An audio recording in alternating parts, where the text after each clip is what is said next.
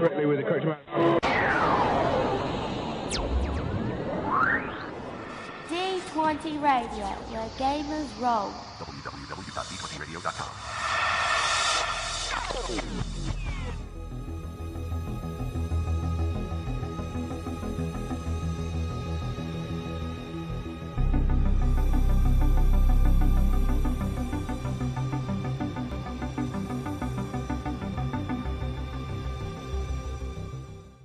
Welcome to Opcast, Arms Around the Trinity Continuum. Our podcast does in depth reviews covering everything from first edition to the newest story path edition of the books published for the Trinity Continuum, including Aeon, Aberrant, Adventure, and more.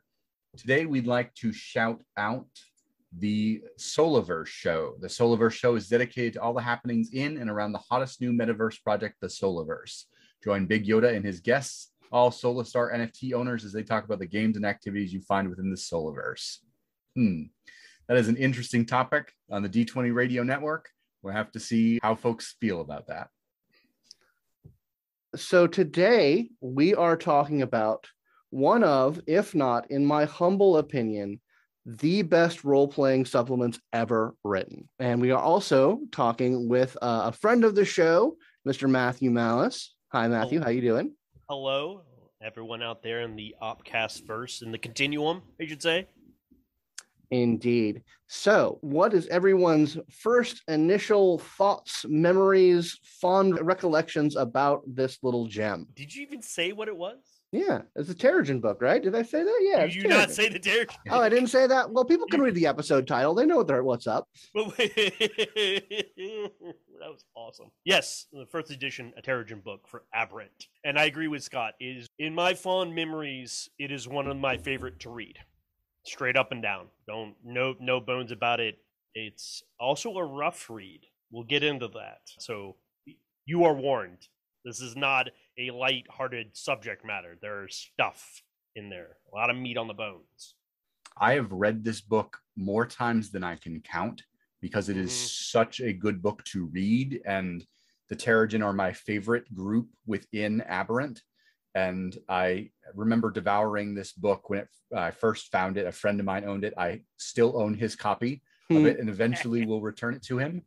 Um, but I have read it more times than I can count and it is falling apart literally. So it is definitely a book to read with some careful eyes from 2022, however.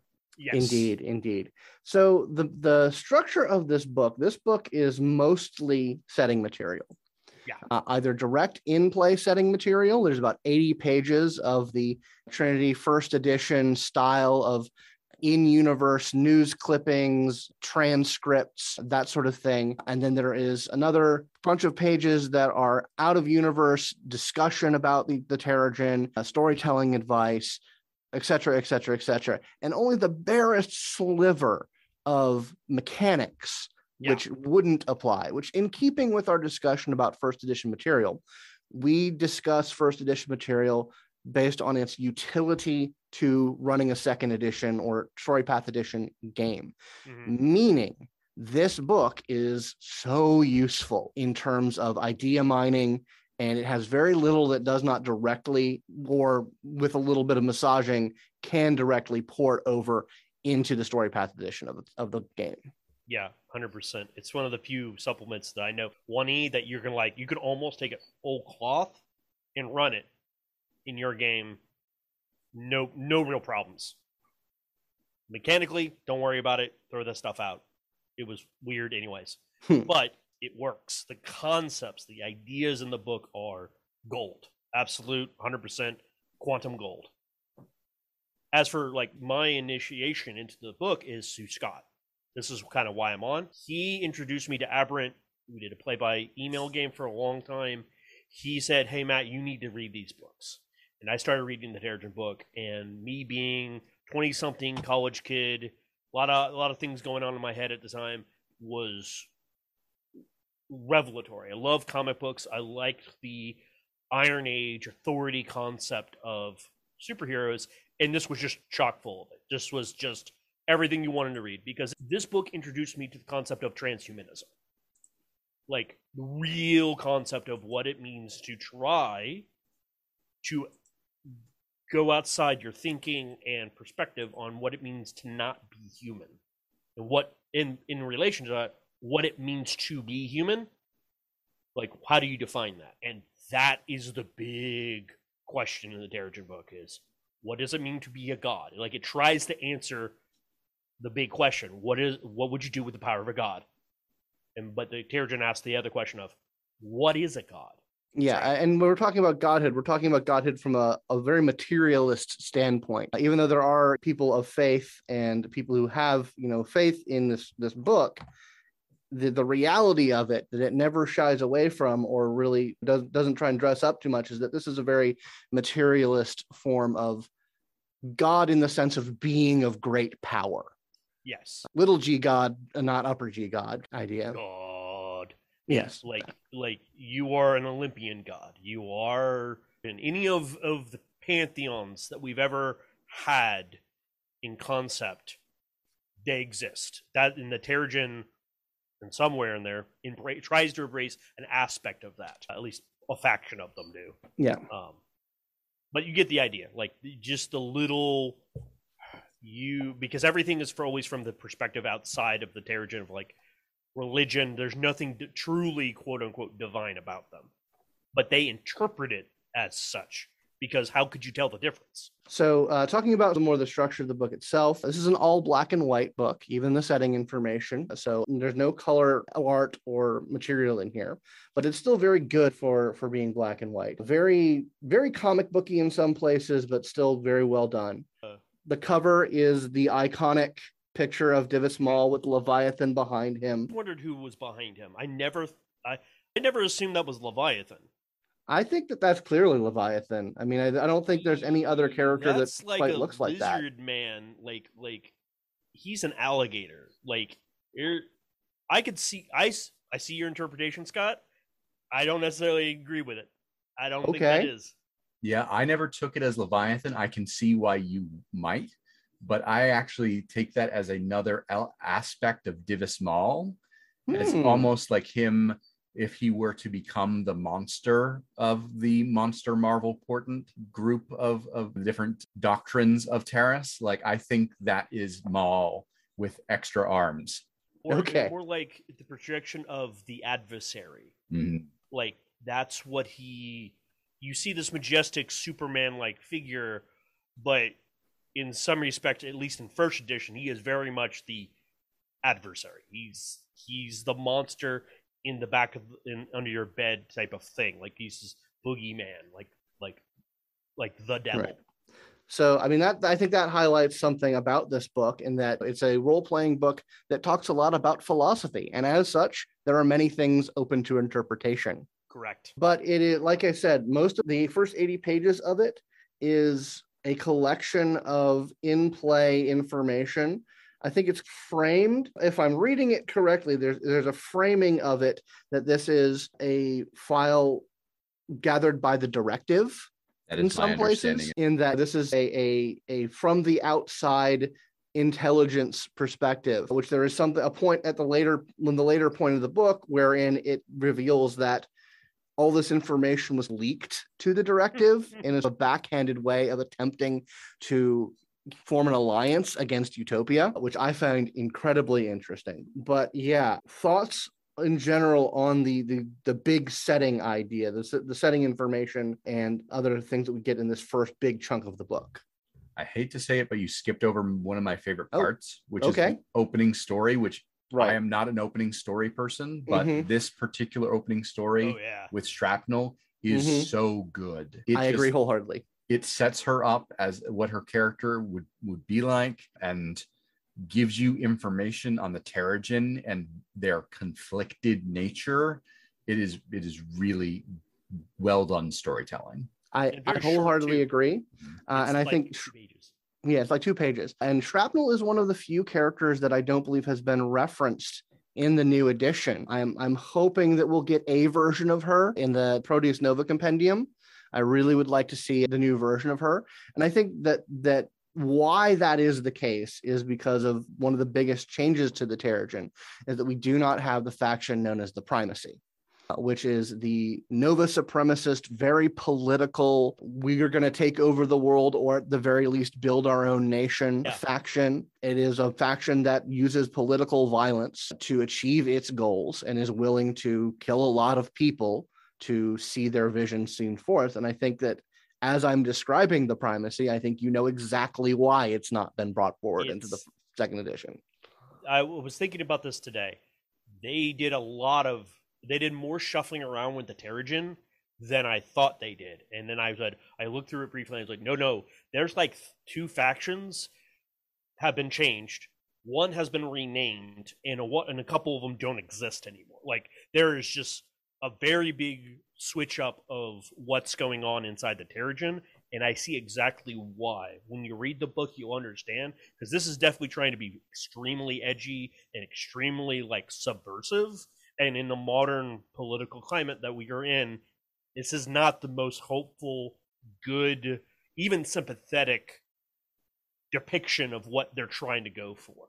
Oh no, the first edition that this was a it was very interesting to see the Teragen because they were much more they had a lot of let's let's say it call it for what it is terrorist elements to it Yes. uh, terrorist and violent elements to it not that second edition or story path edition doesn't have those but they've been consolidated into the aberrance faction Right. uh, and it makes sense in a way because even though it, they had all of those, you had the sinister nature of Utopia as a mirror, as a reflection to it. Mhm. And since Utopia has been cleaned up sufficiently, so too has the Teragen in some ways. So it's like trying to keep the, the reflections parallel while losing a little bit of the diversity and nuance of what makes up the Teragen. I agree with you wholeheartedly because without the without the the, the dark underbelly of Utopia, if you were to take one E at Teragen, they would be awful. Like they would be like, there's literally almost no redeeming quality about them because they're just really assholes. All of them. A lot of them are. A lot of them Um, aren't. Some of them aren't, but they definitely have very extreme views. I, I would say the extreme views are tempered. I think, like Scott mentioned, with the, fact that Utopia is absolutely terrible Mhm. in 1E. And so the dialing back of making them the Teragen at least a more philosophically engaging group for other Novas who might be like inclined to be considering Terrace as a philosophy to follow. It makes sense. You've got to give a reason for that, a hook for that. And I think there's enough of that there within saying, hey, the aberrants are the terrorists within that group. And you can have sympathy for the IRA, or I should say for um, Sinn Fein, I believe, Mhm. but not have sympathy for the IRA. That is definitely something that has its elements here in the Teragen as well. Yeah, two two E Teragen feel like a social movement, Mm. a modern social movement, and a philosophy.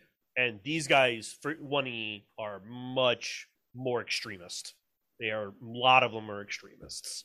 Um, Yeah, It's it's a group of of transhumanist extremists. We also have described here a faction that I don't think brought forward as the Harvesters faction. yes, yeah, Uh, which, given the once, I think this this was changed for another reason that they they moved away from the concept of taint and to transcendence. Yep. Uh, where you know taint was this inherently corruptive force, where and transcendence can be corruptive, but has ways of dealing with it that and the harvesters were very much they were the mad scientists let's dunk our head under the, the acid water and see what p- cool powers we get but they also helped people who had like extreme eruptions to Mhm. to channel and lessen some of the more extreme manifestations of their their their corruptive powers they were both a self help group as well as researchers Mhm. into because they didn't understand what taint is. Like everything, a lot of this stuff, they're like, we're still new. Mal doesn't even like he grasps a lot of it. He gave us terrors, but we're still figuring out the the specifics here. And that's what the harvesters were, where these groups were extremely tainted people could go a to be safe for themselves and others, and so they could research it and go, why does taint affect some people like this and other people like that? Because it's not supposed to be a science. It's not quantum powers are weird, man. The cool Yeah, thing it's- is the apothecary does still exist in 2e. Mhm. So he's one of the the named Yep. members of the pantheon. So if you want to pull in the harvesters as a concept, you can pull it directly from 1e, and I would say that's very much uh, like in keeping with 2e. Like that would not break anything to do that. Nope. Absolutely.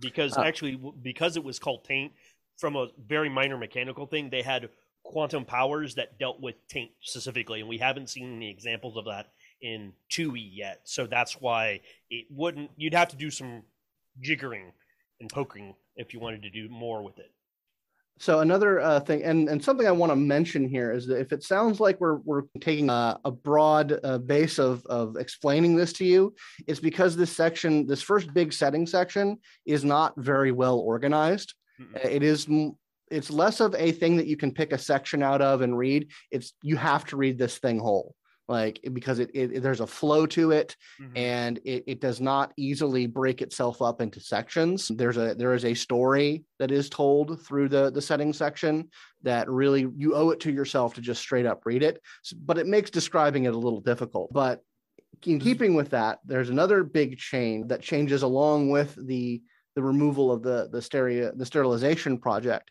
is the part of the fact the Teragen faction that is all about Nova children.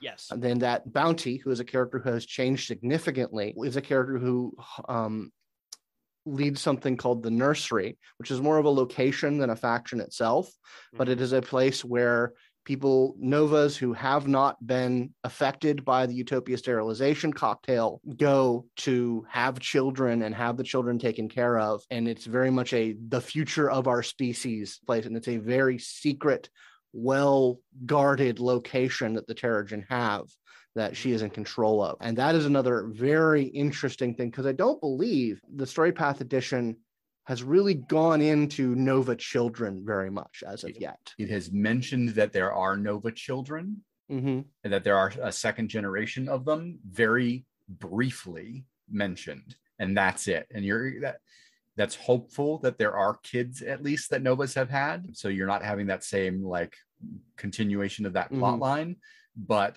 in it's not done in a way that you can mine that for much of a story idea actually Mhm. But you Um, could, if you wanted to, take the concept of the nursery, and maybe not the reason for its existence, but you could take that from this book and use it in Story Path Edition very easily. Mhm. because I think Abs- End Day was 10 years ago in setting. So the unless you're talking about the few novas who existed before End Day, children would be at uh, 10 at the oldest, yeah, which they may or may not have manifested quantum powers at and that also point. i think that's also a reason why they shored up the numbers of novas on the world to like Mhm. 2000 so you would not have a population explosion because they wouldn't necessarily meet let alone have children in, in that amount of time like there even 10 years after even if there are nova children there wouldn't be many of them it'd be very few and far between um but Yeah. yeah. that that is certainly something that you could talk about because it talks about like what are nova children like who do I, they in in this version of it nova children are very different like they they at least from humans who become novas they are physiologically different as described here and that's not something that's gone into about whether or not that's the case with nova children so if that is a storyline that you're interested in i wholeheartedly look in look into that section of it because it's very interesting and there's a lot of interesting questions about it. Going back to real quick about reading it if you're if you're reading the first section you're kind of getting lost. Granted it's well written you probably wouldn't. You may behoove you to skip to the more analytical objective part to give your broad overview. Then when you get kind of the gist of that go back to the beginning read the first part because then you'll have a lot more like just context in your head about how to read this and then when you do that you it will all open up for you i promise because that's basically what happened to me. I read all the objective stuff first and then eventually i was like oh well let me read the first part. And then I, and i'm like oh now i get everything that's going on here. I have really good good guidance of what i'm reading. That is very good advice yeah. And there's a meta plot within Yeah. that section like this moves the plot of aberrant along in a way that most aberrant books move the plot along yes but this one if you do not read it from front to back, you may miss or you may you pick up parts of the meta plot out of sync. So I don't disagree with you necessarily, but I Mhm. also think like it does for once behoove you to read this from cover to cover because it, it is written so as if you were discovering this information in that sequence for a reason. Yes. Yeah. Yeah, it's very much written as a this is a thing that is happening in real time. Things change in the story and in this the the universe as you read this book. There are things that happen and it's very well done. It's very well like it's kind of sitting on the edge of your seat kind of read because things are happening as they are describing the faction because the Teragen is a faction in metamorphosis. In Chrysalis, one would in say. chrysalis yes. Like it is an it is actively in the process of changing as per game start. Yes. like it is not a status quo. It is not a a, a firmly established thing. And and the idea being that you as a Teragen pc hmm have the opportunity to affect that change. Like it is very written from the perspective of, hey, if you are an up and comer, if you are someone who can get involved in this movement, you can have your set because one of the the idea basic ideas is that the biggest most powerful nova in the world wants to hear your voice Yep. and wants to hear what you think about the nature of reality and the way of the nova race forward and that filters down through the whole movement Yep. Because it's a new movement, the, the whole point of this, just like in 2E, it's a new movement. It is still getting its feet underneath. The people that have founded it are in a good position, but that doesn't mean that they're going to be in that position forever, depending on which way the movement swings. Because it's very factional, it's designed to be like, and this is kind of why I like second E a little bit better when having less novas, is every nova counts a little bit more if you got them in your corner so if you go up as a PC, like this faction's like, I got the PCs on my back. That gives me, the head of that faction, a lot more clout when dealing with any of the other groups. and uh, second edition has a wonderful mechanic in the in the path rating Uh, the idea that you have more path dots, that means you have more sway in this institution or this organization. And that's a mechanical way of saying, hey, I'm I'm pretty big, I'm a pretty big deal. And in the Teragen specifically, that's very important. yes, the status that you have. And that's something that I don't think it's definitely not mentioned directly in the first edition book, but definitely needs to be addressed is status. Like you are a mover and shaker. What have you done for the movement? And how do people all the other people in the Pantheon and other Teragen members respond to you based on what you've done? They may love you, they may hate you, all depending on what you did. Some of them may love you, some of them may hate you. And like, it's not just that you need to have done a lot of things, you need to have ideas. Yes. Like, you need to have a thought about where we're going and how we're going to get there. Mm-hmm. Yeah. Even members that are the muscle in the Teragen are philosophers. Like there is not a single member of the Teragen that does not have or has not spent some time considering the nature of reality and who they are and what it means to be a nova. So even Geryon and Leviathan, who are monsters, have considered what it means to be a monster and what that means to be them within a world where they are embodying that monstrous nature. Um, and Geryon in particular could probably wax poetical about that for a long period of time. And and that's actually another thing. You you hear about Geryon, you hear about Leviathan, and you think of a scary big monster. Read the first ebook and look up their sections and look up when when they're in the in play conversations. You start getting their character and you understand they're a lot deeper than you think they are. Yeah. They There are- just they just don't show it. Mhm. They Yeah, a- it. A great majority of what's in this setting section is conversations. Yes. is debates, is arguments, is people organizing and moving together and trying to talk about what's going on, how they're going to respond. Oh, one of my favorite one of my favorite parts I just you just reminded me of it is somebody's organizing the big quote unquote last supper Mhm. the big pantheon meeting because they don't meet very often and they're trying to figure out placement they're trying to figure out who is going to sit where and what they should bring and what they should order yeah, and the And all- catering. Yeah. the catering it's all about catering You- think that it's silly but it's actually extremely informative of this is the level of social dynamics that they have because they're like, well, I don't.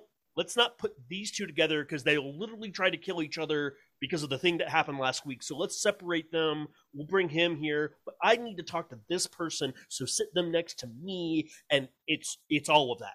It's all of that, and and that that conversation that specific conversation leads into probably one of the funniest edgiest and and interesting pieces of art in this book which is the literal last supper painting with these npcs Yep. it's a two page spread it's one of those pieces of art that i want on my wall of the last supper that famous picture uh, of the the last supper of christ but with the Teragen. And it is Yep. An amazing piece of art. It is also incredibly cringy from, from a also it's 2022 incredibly perspective. informative. Yes. Pay attention to where everyone is. Mm-hmm. That's important to the meta plot. Because we all know where Judas was, right? there's Yeah. that element there's also all of the knowledge you get about who their characters are just from their like power set and things like that you see on them at the Mhm. table like it's really informative to look at them and be like oh that's how that particular character's uh, like quantum aura appears and things Mhm. like that like it's just a great image on so many levels And it, it sums up first edition so well because it is cool and cringy in the oh okay they're doing the jesus thing like that that's very on the nose and a picture is a thousand words in this one. Yes. and then they give you that thousand words Oh yes, So- and then they give you that thousand words in And they give you that thousand words. Yeah, that first part because they're the the meta story in the beginning is interesting because they're talking about they keep a recurring interrogation slash brainwashing or brain unwashing, however you want to perceive it, of a, of a utopian nova known as Saxon, who was part of Team Tomorrow. He was assumed dead, and the Teragen got his hand, get their hands on him, and it's this constant reminder of something that's going on of trying to teach Saxon the true nature of what he is from the Teragen perspective. Because he's a utopian lackey. They're like, you are so much better than bigger and better than Utopia. You just never embraced it. But And that's but- that's a I think that that's referenced directly from some portion of the core book as they talk about Saxon being kidnapped in the right, core book. okay, yeah, Yep. I forgot about that part. So Um, I think so he's missing his- in the core book. I don't know if they they say that he's uh, been kidnapped by the Teragen, but he's missing and Mhm. like assumed probably to be uh, kidnapped by the Teragen. So he- here they're Yeah. like, yeah, he absolutely is kidnapped by the Teragen. This is what they're doing to him. mhm. And again, it's all in your interpretation. Are they freeing his mind or are they just brainwashing him? It's hard to tell. it's hard to tell. The Teragen, it, it's a complicated thing. Another piece of art that I just flipped to that I think is probably another one of like my low key favorites is on page 64.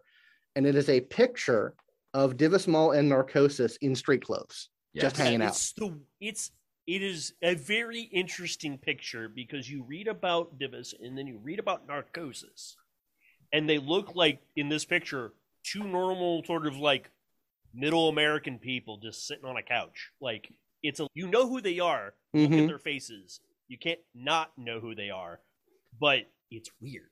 It's it's weird yeah it, it's well it's it it goes to show that even though these people are demigods and people of incredible power they're still at some level people and they don't always wear the super suit they do have times when they they go go off camera and and tone themselves down a little bit to be a bit more real and i, I love it for that purpose like this is Divis Mal the biggest dude and he's wearing like clearly a t-shirt and jeans Yep.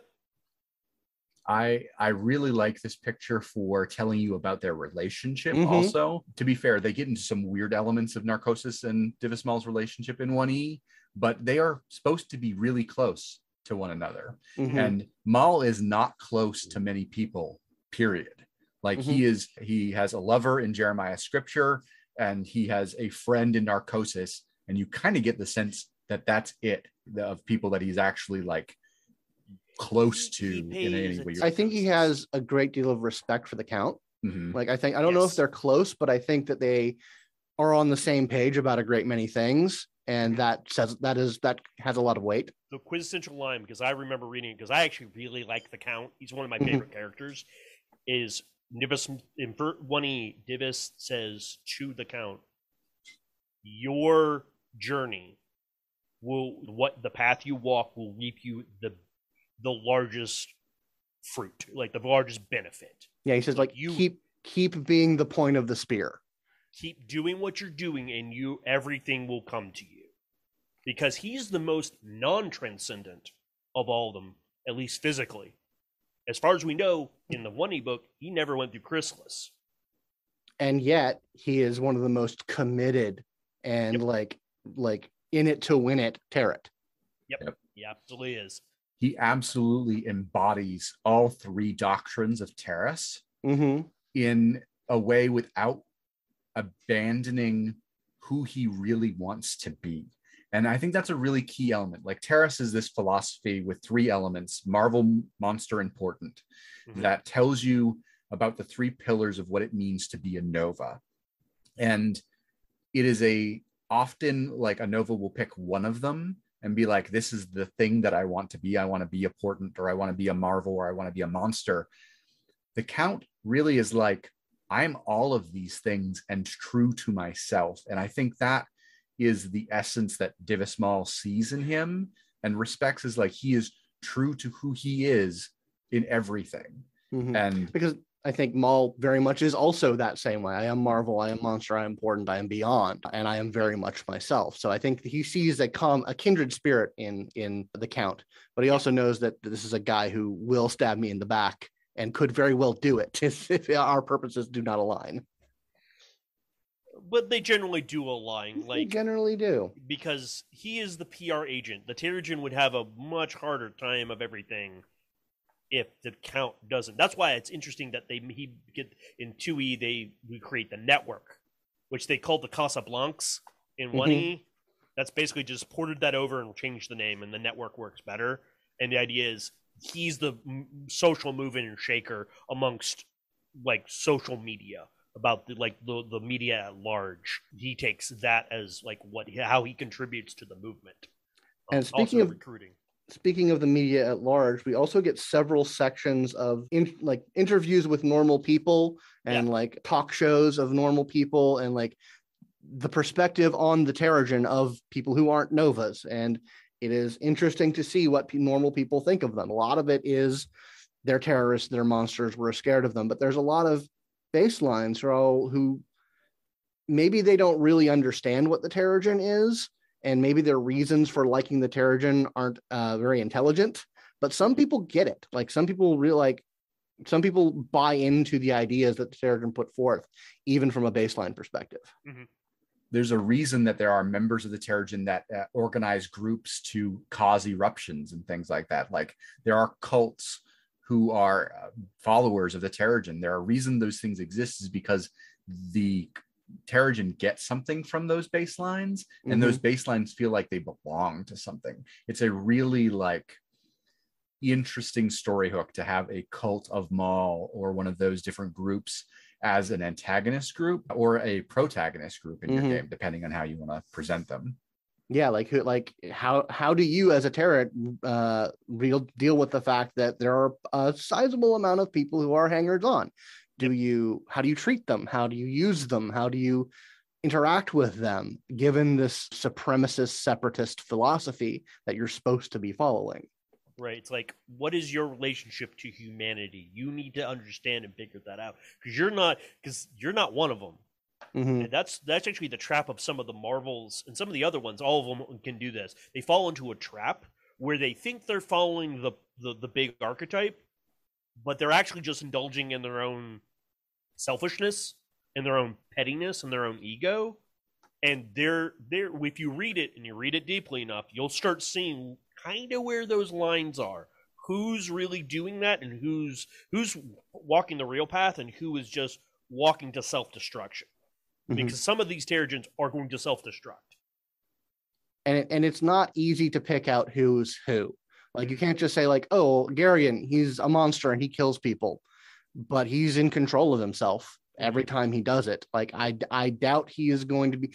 he he's not going to be one of the ones that just goes completely bug nuts and, and loses control of himself because he's in utter control of his powers and his abilities. Yep. He's probably going to get taken down at some point because of his methods and the way he uses his power, but he's not going to go crazy. Whereas someone who's less obviously tainted might truly well go over the edge. Yep. And Yep. you even get hints that, like the apothecary, for example, who has no obvious Mhm. taint in first edition, but clearly has is mentally unhinged.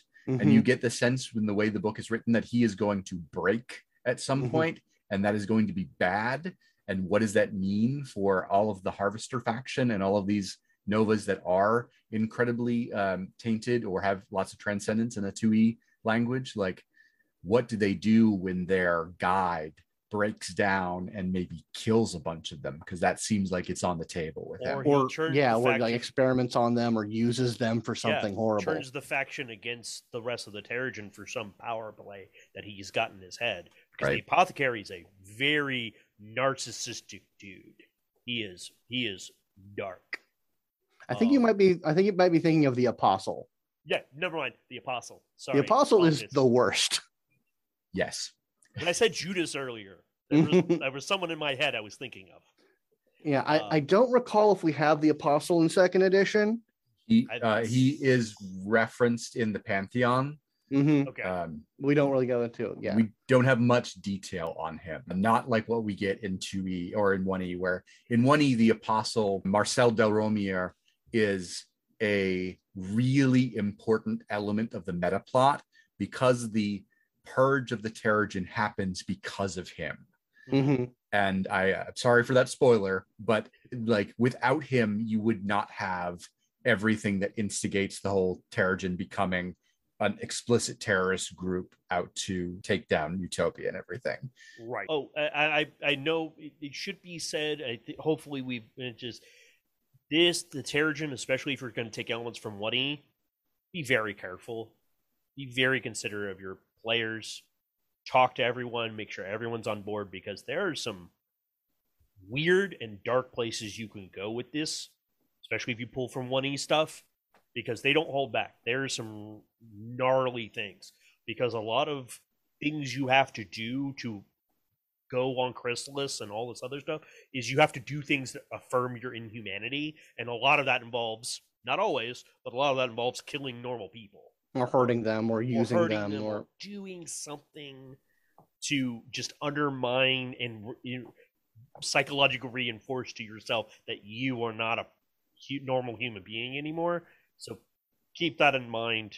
Be very mindful of it. But if you're cool, if the group is good with that, there's just absolutely gob tons. yeah, absolutely. I think I think there's a lot of parallels to the Sabbat from Vampire. Yes. I think that if you're going to play a Teragen game or have Teragen PCs, you definitely need to have a long session zero level conversation. And if you're going to use the Teragen as antagonists, then you need to put a lot of things on the table before you do so, because, like Matthew said, things can get real dark.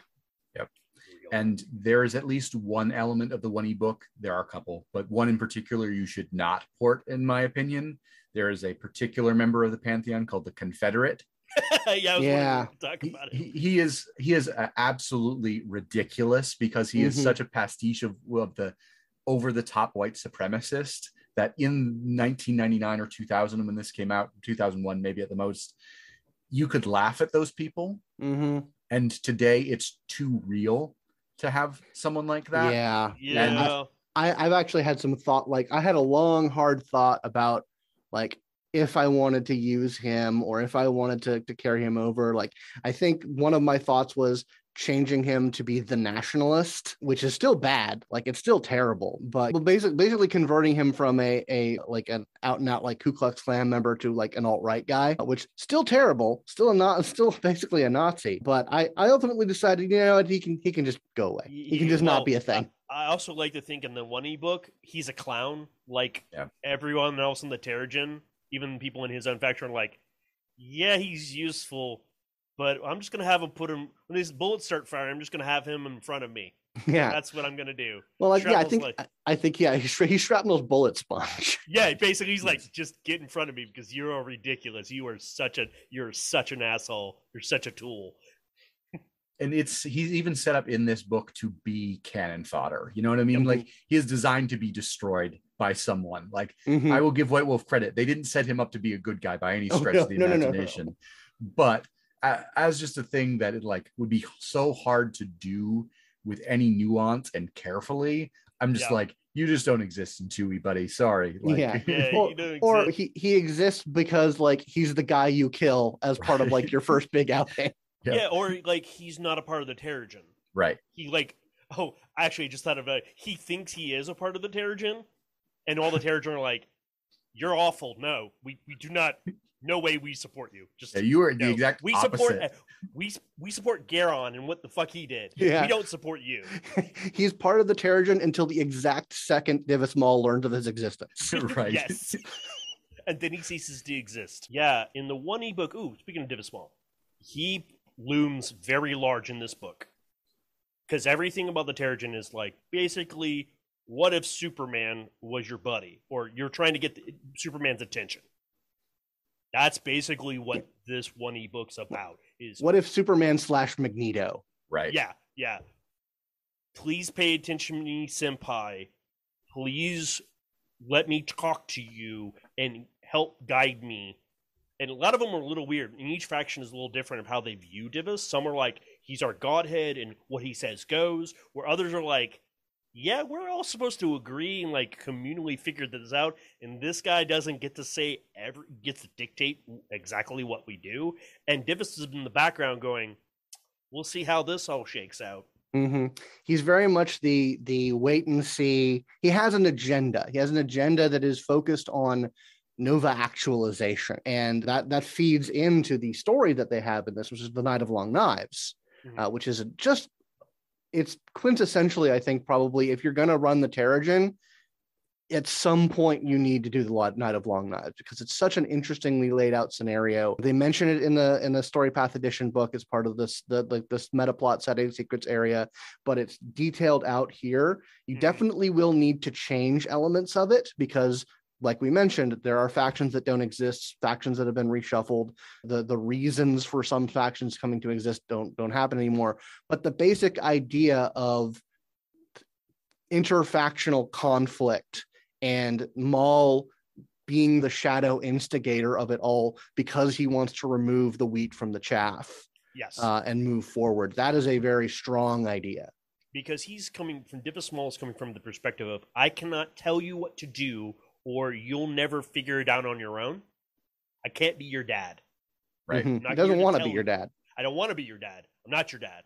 Like his you need to tell me what you want, and then I, being really cool and powerful, will help you do that thing because I agree or sort of agree with whatever you're doing.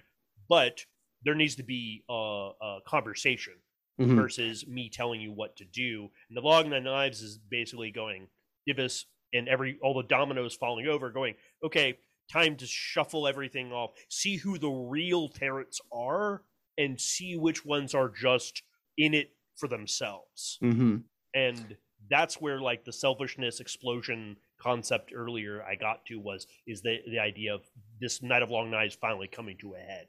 Mhm. Well, it's also the idea that like like I get this like one of Wall's biggest weaknesses is that he doesn't shut down the people who worship him. Right. Like because that is a problem. The idea of like, well, if you want me to be a god who you worship, then sure, I just need to hear that a little more clearly. Whereas if you prob probably if you wanted to be a bit more of effective leader, he'd probably shut that shit down. what I like in 2E, and this is just very vaguely referenced, is they do hint that it's mostly scripture that is Mhm. pushing the cult of Mal element, and that Mal himself is a bit distant from that whole idea. And I like that adjustment because it allows Mal to be like, he could be not a good guy, but he could be altruistically like not encouraging that behavior for lots of different reasons. And scripture's just like, yes, you're a god. Like, accept Mhm. that. Like, we're all gods. Like, worship Yeah, Mal. It's okay. Yeah, I like the, the the fact that he doesn't shut it down because it's like, oh, it's my boyfriend doing it, and that's a real awkward conversation. Yeah, it's it's also it's also Divis going. Well, are we gods? You Yeah. he has to take the long long think of it. Is are we gods? Uh, what does it mean to be a god? And who am I to say what is not is and is not a god? And how people worship whoever they worship. Yeah, and I think like the thing that you get in this is that Mal wants equals more than anything else. He wants equals, and I think that calls back to the idea of why he why he instigated Ende is because he's lonely. Yep. He's lonely. He wants equals to to be a part of a community. And Max won't talk to me anymore. and Max won't talk to me anymore because well, he's a dick. Um, Well, he's he's not. You know, he's time traveling. It's fine. It happens. Uh, that's an he- open question of where Max is at this stage in reality. Mm-hmm. Like he is either present and ignoring Mal, which I think makes Dr. Primoris or what was his Donegal, Donegal. Michael Donegal, Yeah. makes him sad that his Mm-hmm. best friend has just completely ignored him. Uh, the idea of him being lonely is so key to understanding Divis Mal that without that, I don't think you can ever portray him well because that sense of loneliness permeates everything he does. and it, it definitely you get that across in between all of the, the because at the very end of the the section the in play section you get the return of Divis Mal. You know, he awakens from his one of his more recent chrysalises Mhm. and he he he sets people on the direction that he wants Yeah. them on to be. He sets Part- he starts setting up the dominoes for his part of the Night of Long Knives because the Night of Long Knives is not eh, Mal's doing entirely. No. Like there are many people setting up this purge for their own Uh, reasons. and then that's actually the meta like motivation we had like the big meeting talked about earlier is he's been gone for a while. Mal hasn't been there as any sort of guide or advice. So the Teragen has been spinning its own wheels, figuring itself out. The problem is that's created huge amounts of factorization. And this is the like the fourth chrysalis he comes out of, and he's like, I have returned. What do you have for me? And they're all like, That guy's an asshole. I hate him. Kill him. Like they're just they're just Senpai, please kill my enemies. Please kill my enemies. I like you more. So I have a little bit of like mechanics wonkery to Sure. to to hit you guys with Sure. because they talk about Mal's chrysalis being him getting out of chrysalis earlier than expected. Yep. Yes. Uh, so my mechanics wonkery, and this is this is comes into play when we get the information in the player's guide about like what quantum six plus abilities get is there's a certain point where like i think quantum eight and you get you get like direct quantum manipulation powers my pet mechanics theory is that he came out of chrysalis early because he achieved that power and then didn't need chrysalis anymore Nope. You're like, all right, I, I've gotten basically exactly what I want out of this. Let's shut this shit down and go. I, I don't I've I don't have to go through the long rigmarole anymore. I've actualized myself completely. And now it's just to the moon, basically. And then he comes out and he realizes, like, oh, they're still nowhere near where I want them to be. Yeah, well, he's had like a nearly a century like of development, like yeah, especially in 2E because he Right. when he when he got hit with the with the the experiment, Emerson 22. Smith, experiment. Yep. it's literally been a century, and that's where it's hinted at that he's like literally the most powerful Nova on the planet, with a few coming close to him, like Pax, Caestus Pax. And uh, a couple other people like a ubiquitous dragon that we've mentioned that you guys have mentioned before Mhm. and a few others, just a few, few others that are close to him. So I think we should cap this off talking about the part of the book that bleeds into mechanics.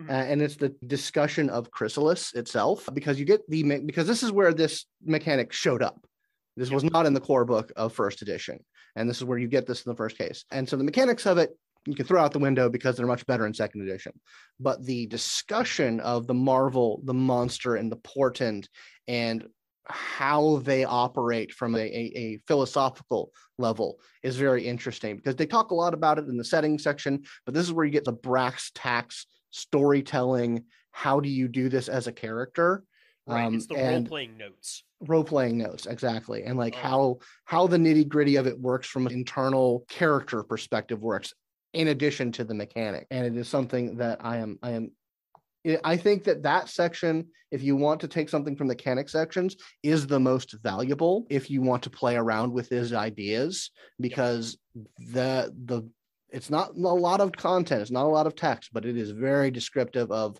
what does it mean explicitly to be a marvel, to be important, to be a monster? because Teras is never really laid out anywhere canonically.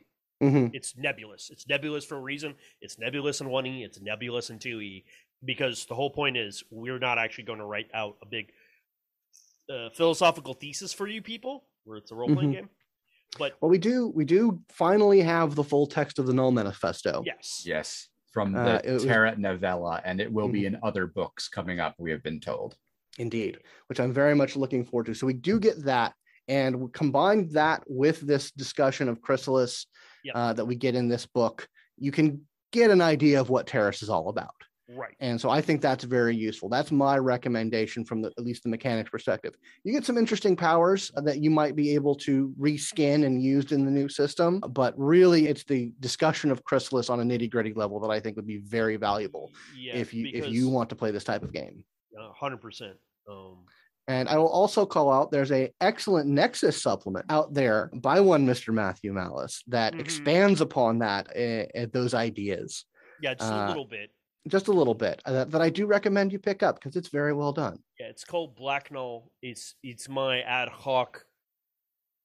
Hey, you're running a Teragen game in 2e. Here's some ideas, both both philosophically and mechanically, to help you reinforce it. Because nothing helps a player get in the right mindset if a mechanic does a thing, a certain thing in a certain way, and they go, "Oh, I get it. I know what I'm supposed to be doing." Yeah. Yeah. So please check it out. It's only what five bucks. It's 5 Mhm. bucks. It's like 13, 14 pages, and I got some other stuff in there. It's useful. Please check it out. Yeah, well worth it. Well worth the money. And it's, it's interesting because I think mechanics as metaphor is something at least I know Matthew and I are big fans of, Mm, and it does that very well. Yeah, thank you. I appreciate that.